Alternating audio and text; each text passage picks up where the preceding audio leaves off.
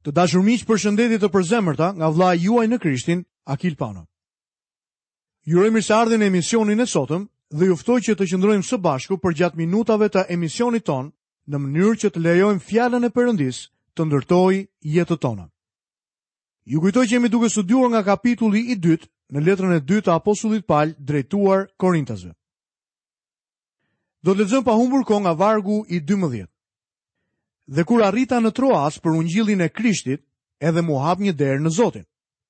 Pali erdhi në Troas dhe atje gjeti një derë të hapur. Vullneti i Zotit për atë kohë ishte që ai të qëndronte atje dhe të predikonte ungjillin në vend që të shkonte në Korint. Pali nuk ishte i paqëndrueshëm.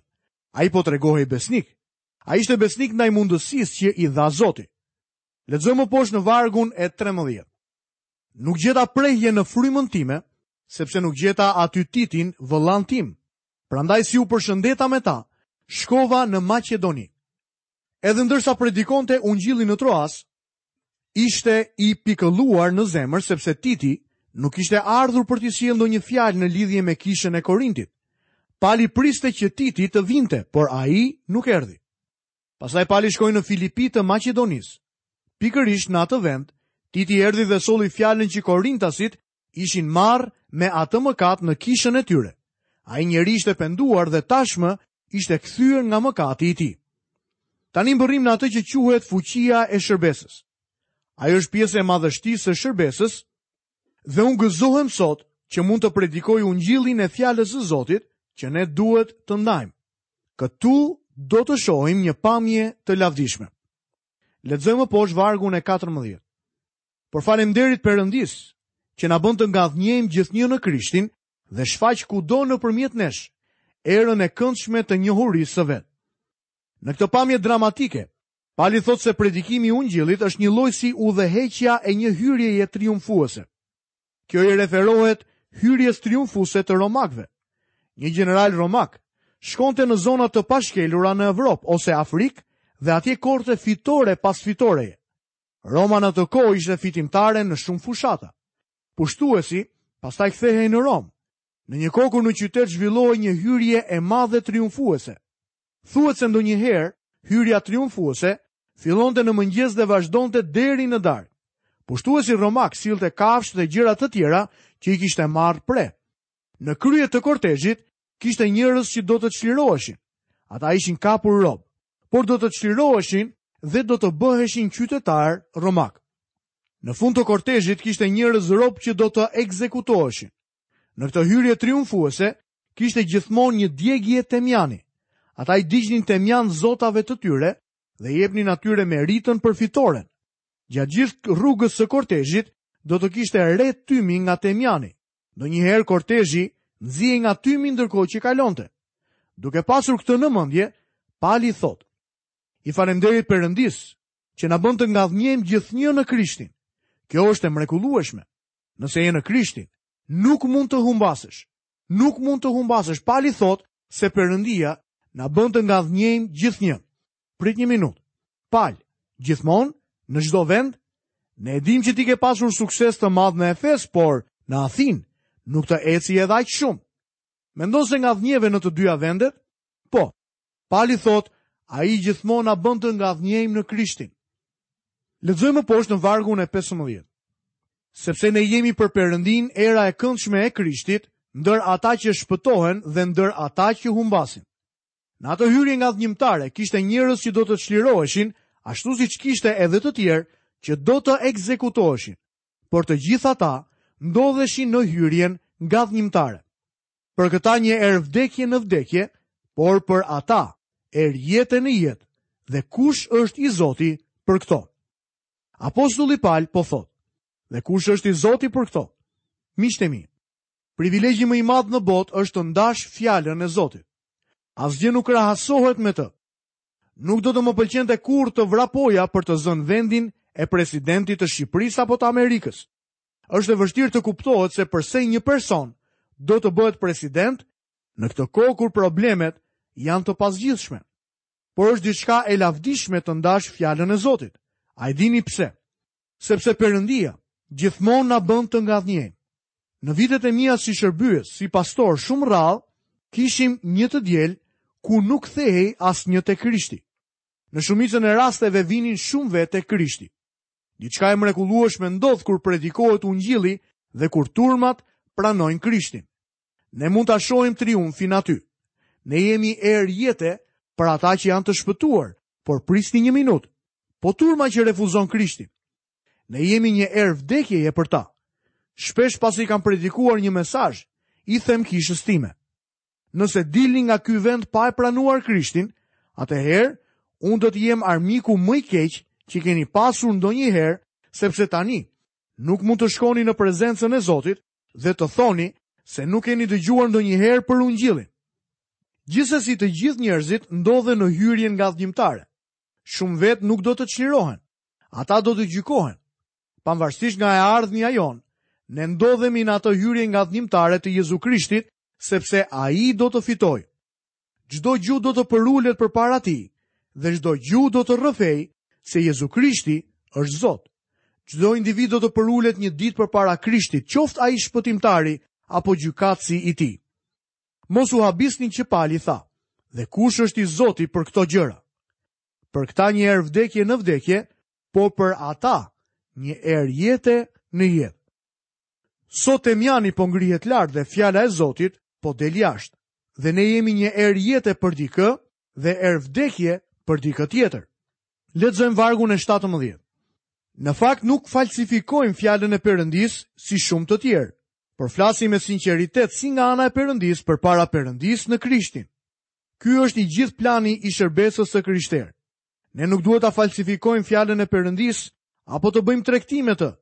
por duhet ta flasim me sinqeritet, ashtu siç fryma e Zotit të na zbulojë të vërtetat e saj tek ne.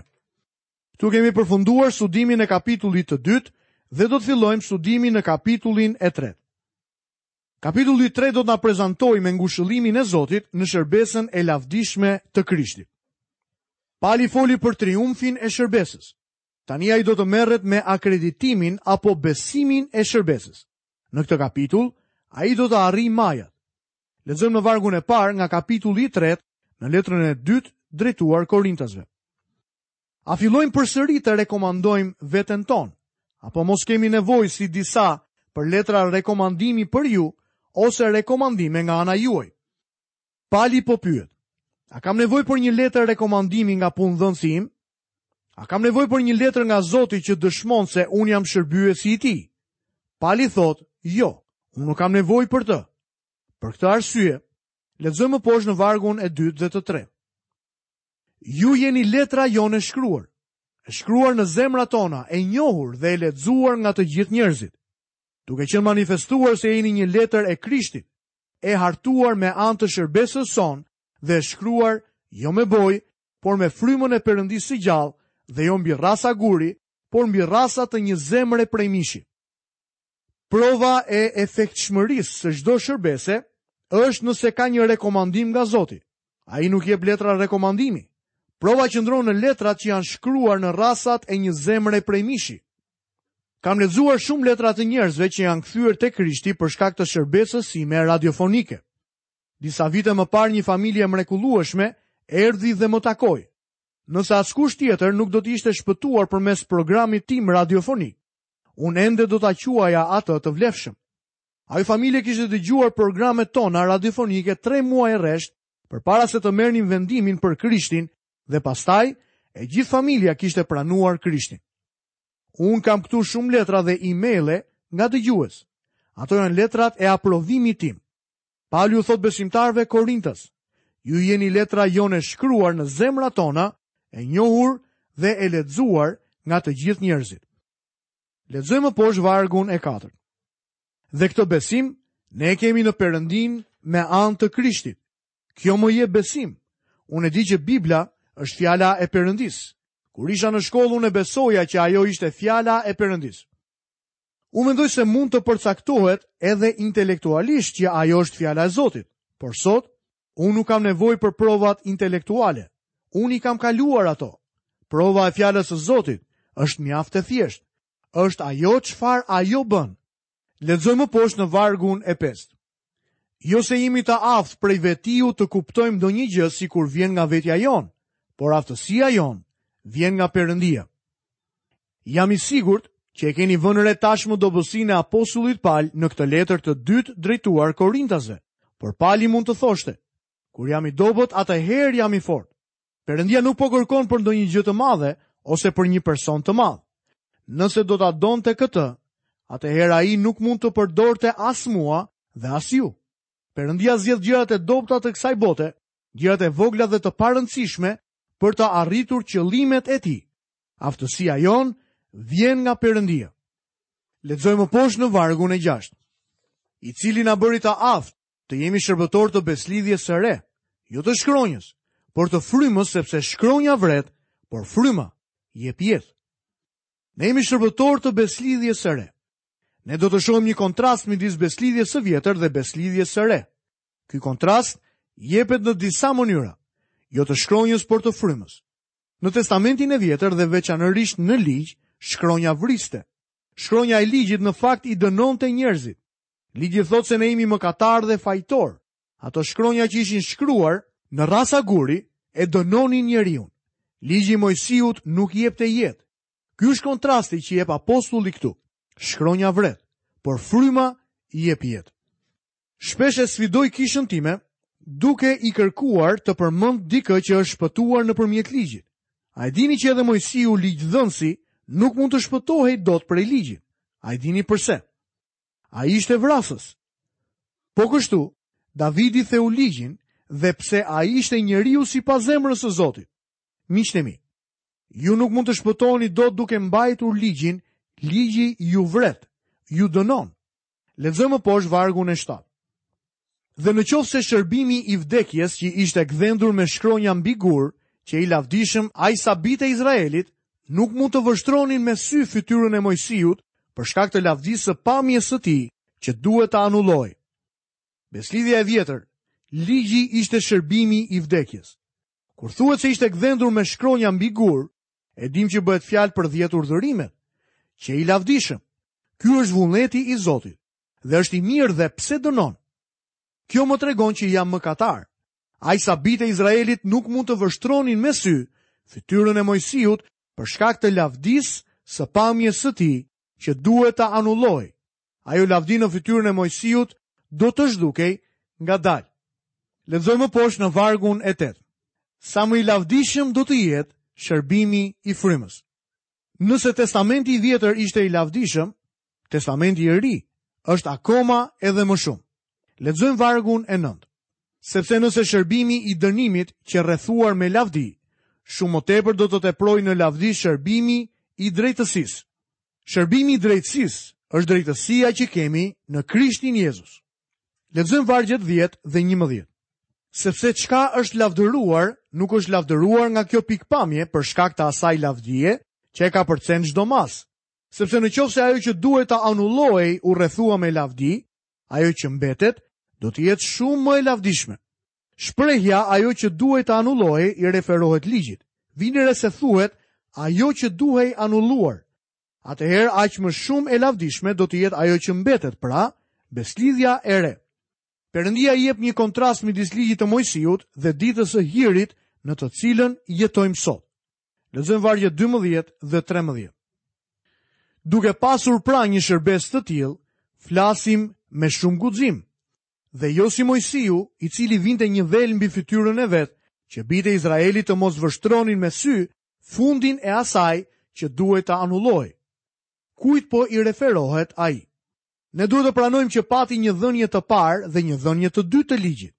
Kur Moisiu shkoi në malin Sinai, Zoti i dha atij rrasat e gurit dhe vetë Zoti i shkroi ato. Ky ishte ligji me anë të të cilit duhet të jetonin dhe të shpëtoheshin nëse ndonjë mund ta mbante atë. Por në fakt nuk mund ta mbante askush. Ata do të gjykoheshin sipas tij. Ndërkohë që Moisiu ishte në mal duke folur me Zotin, bijtë e Izraelit po thyenin dy urdhërimet e para. Ti nuk duhet të kesh zot tjetër para meje dhe ti nuk do të bësh asnjë imazh të gdhendur.